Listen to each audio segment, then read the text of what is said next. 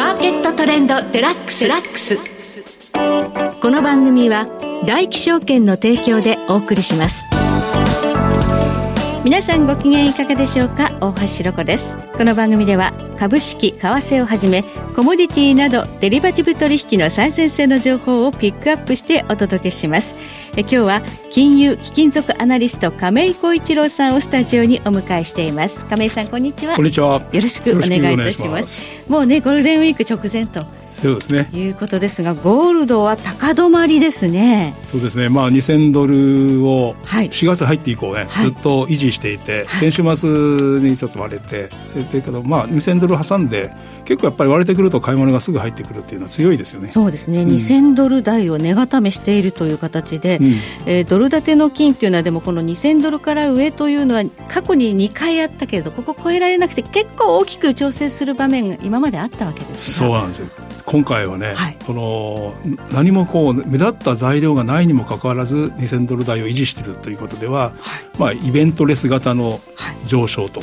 いうところがポイントですね。そうイベントがそれほどないのに2000ドルを保っているということなんですが、はい、ここからどうなるかなんか大きなイベント控えてるんですね。いくつかありますね。はい、そのうちの一つは少し育ちそうな感じも出てきてるということですね。はい、じゃあ材料として。大きく動かすイベント、材料が待ち構えているということで、これが一体何なのか、詳しく今日は伺っていきたいと思います。今日はどうぞよろしくお願いいたします。はい、します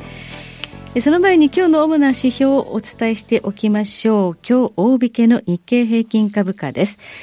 今日は26円55銭高、28,620円7銭で取引を終了しました。そして現在取引されていますクリック株365の日経225です。128円安、えー、28,570円で動いています。えそして金の ETF お伝えしておきましょう。金 ETF は前日比45円高24,807円。そして原油の ETF は前日比26円高2587円で推移しています。えそして、クリック365のドル円相場、現在134円10銭から13銭で推移しています。では、この後、亀井さんに詳しく伺ってまいります。大気証券はお客様の利益に真にかなうサービスとは何か。魅力あるサービスを生み出す活動とは何かを問い続けながら全てのお客様に新たな発見最適な機会確かな満足を提供します。業界ナンバーワンのベストパートナーを目指す大気証券株式会社。金融商品取引業者東海財務局長金賞第195号。マーケットトレンドデラックス。さて今回は金融貴金属アナリスト亀井浩一郎さんにお話を伺ってまいります、はい、イベントレスなのにゴールドは2000ドルの大台を保っているとい。う強さを見せているんですが、はいうん、イベントが炸裂したらどうなるんだっていうことで。そうですね、今、はい、今のところはね、あの複合要因でサポートされてるっていうところでは、はいまあ、FRB の利上げサイクルはもう終わりそうですよね、ピボットなんていうふうにみんな言いますね。はい、あと地政学リスクということでは、ウクライナ戦争で、まあ、あのこの、まあ、夏にかけてロシアがどう出てくるかとかね、そういうこともありますし、でねじれ議会、アメリカのこの問題は、まあ、以前からも指摘されてるし、もう一つ、中央銀行による継続的な買い、これもね、足元でどうも1、3月期で200トンぐらいになったのではないかなというふうに見られます。はい、だから、うまく続いていると。ただまあ中央銀行は投資家ではないので、うん、その相場を作るとか上値を追って買うっていうことはないんですけれども、はい、ただやっぱり下値をた、まあ、丁寧に拾っていくっていうようなことだと思うんですけどね。はい。はい、あまり下がりにくい位置にはなっていると。うんええこの中で、ここから実現すると、大きく金を動かしそうなものというまあ、いずれもこれ、今挙げたものは、まだ起きてない話で、未実現なんですね。だけど、この夏から秋にかけて、何かが育ってきて、それで金が反応するだろうと思われるわけですけれども、はい、まあ、その中でね、今回は、アメリカの連邦債務上限問題。はあありますよね。債務上限問題ってこうね、あの、うん、まあ定期的にやってくる問題なので。そうです。あの、毎回毎回、あの、限度額を引き上げるか、はい、ないしは法律を執行停止して、うん、限度なし、とりあえず無効にして、あの、という方法があるんですけども、実は前回31.4兆ドルということで、上限決めてたんですよね。はあ、上限を決めて、少しこう枠を広げてたってことですね。ところが、ところがあ今年の1月に、それの31.4兆ドル、31兆4000億ドルに達しちゃったわけですね。あ、もう超えたんだ。超えた。こっからもうお金使っちゃいけないよって状態これ以上借金できない状態できないってことですよね。はい。だから、あの、そうなると、その利払い、要するに国債の利払いだとか、はい、まあ償還はまあなんとかなるんですけども、利払いとかできなくなってきてるので、うん、それで財務省は今やりくりしてると。はい、で、例えば、公務員の退職年金だとか、はい、障害者年金の運用に回す部分を流用してるんですね。あ、運用せずにそのお金をこっちに使ってるんですか？で、それで大体、まあ、財務省は、まあ、まあ、6月ぐらいまでと言ってたんだけども、この2月に議会予算局が、7月から9月ぐらいまで大丈夫じゃない？というような見通しを出してたんですよ。こうやってつないだ有料資金で、なんとかなると。なると。はい。いうことを出したんですね。7月、9月。ところがね、あの、4月19日、先週の、先々週、あ、先週か、はい、の話なんですけども、ゴールドマン・サックスがね、ええ、あの4月っていうのはちょうどね、アメリカは所得税の税収が政府に入ってくる、歳入ですね、はい、入ってくる月なんですよ。ええ、それが、どうもね、想定通りの金額ではなくて減ってるんじゃないかって話があるの。あら、税収が今回、あまり。そう。見込めない。要するに見込んでたほど入ってない、ということは、はい、それを当てにしてたわけだから、はい、その、やっぱりこの、その限界が来るのがね、はい、その7月から9月なんかじゃなくて、はい、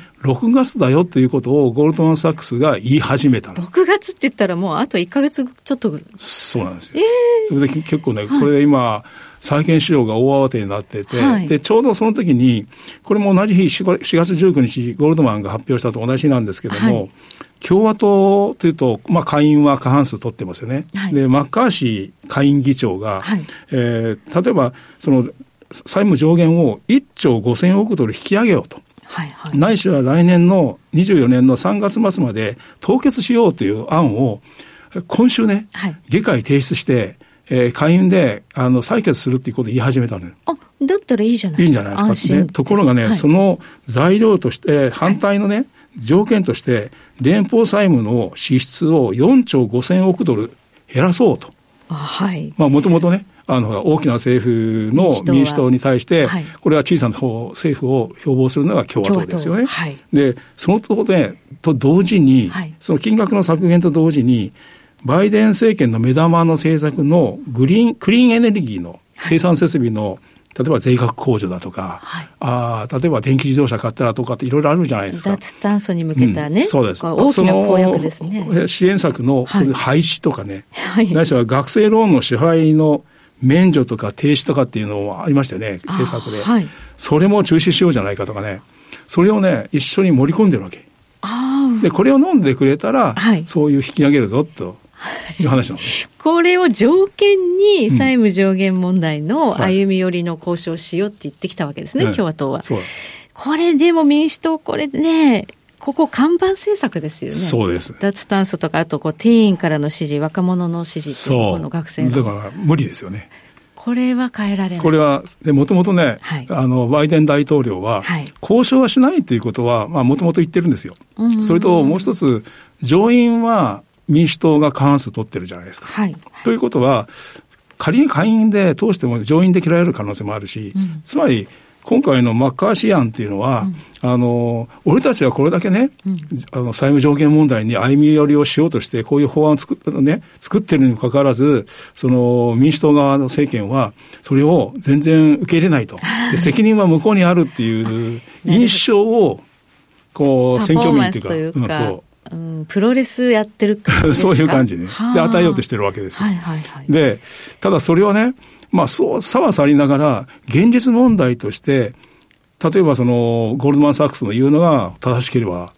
6月にまでにはなんとか引き上げないと、はい、それはもうアメリカ政府がデフォルトという形にね、なってしまうわけ、ね、お金がなくて利払いができない、うん、要するに、そうすると債券というものの信用に関わると、はい、そうです。国債ですね、そうですね。国債。で実は2011年に、オバマ政権時代に、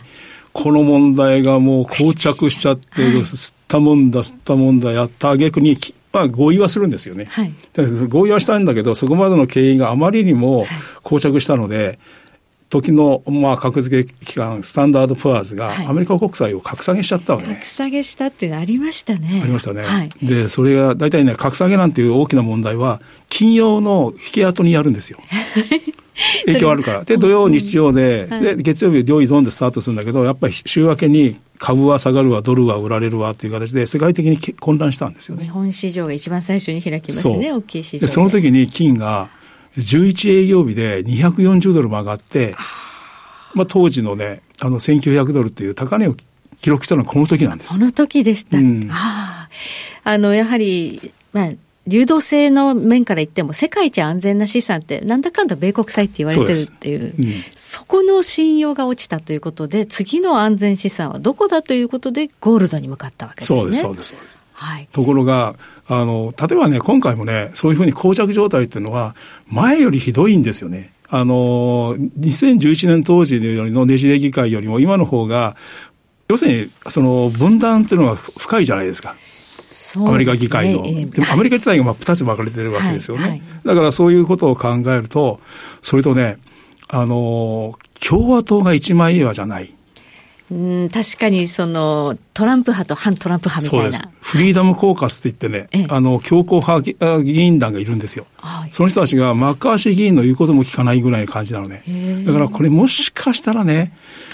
みな、まあ、周りはみんなこれどうせトドのつまりは合意して、アメリカのデフォルトはないと思ってるのね。はい、でも実際そうでしょう、きっと。はい、だけど、今回のそのフリーダムコーカスとかそういう分かれ方すると、もしかしたら造反しちゃって、これ、あ民主党になんか来年大統領選挙だから何かこう、まあ、お給を据えるんじゃないけども、何かでその造反議員が出てきたときに、本当に合意できないなんてことが、はい、いわゆるブラックスワンというか、テールリスクというか、その可能性はなくはないのね。はい。すでにそのアメリカの国債の利回り、債券市場を見ると、その短いところ1か月とかとんでもない動きしてるんですよ、ね。乱高下してますよね。あれ、例えば6月までにもう満期償還になるものに乗り換えたりとかね。はい、あと CDS といって、クレジットデフォルトスワップといって、はいはい、アメリカ国債が破綻した時の保証料の保険があるんですよね。はいはい、それの両立がね、上がってきてるんですよ。あ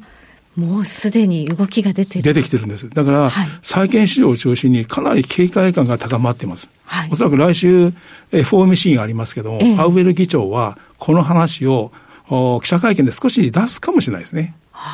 結果、あの、早くこれをまとめてほしいっていうようなことをね。金融政策ではどうにもならない。財政の部分ですから、議会がちゃんとやってくれないと、下手すると、前回は S&P が、ええ格下げしましたけど、今回そういうことはあり得るんですかね？今度はね、あの、フィッチトレーディングズ、はい、フィッチレーティングズだとか、ムーディーズとかね、あの、が格下げする可能性あると。はい、そうするとゴールドは大きく動くということで、えー、ここからちょっと売るのは大変危険かなという感じですね。そう思いますね。はい、はい、ありがとうございます。えー、今日は金融貴金属アナリスト亀井浩一郎さんにお話を伺いました。貴重なお話どうもありがとうございました。えそして来週です。来週はエネルギーアナリストでポスト石油戦略研究所代表大場則明さんをお迎えいたしましてお話を伺ってまいります。えここまでのお相手は大橋ひろ子でした。それでは全国の皆さんごきげんよう。この番組は大気証券の提供でお送りしました。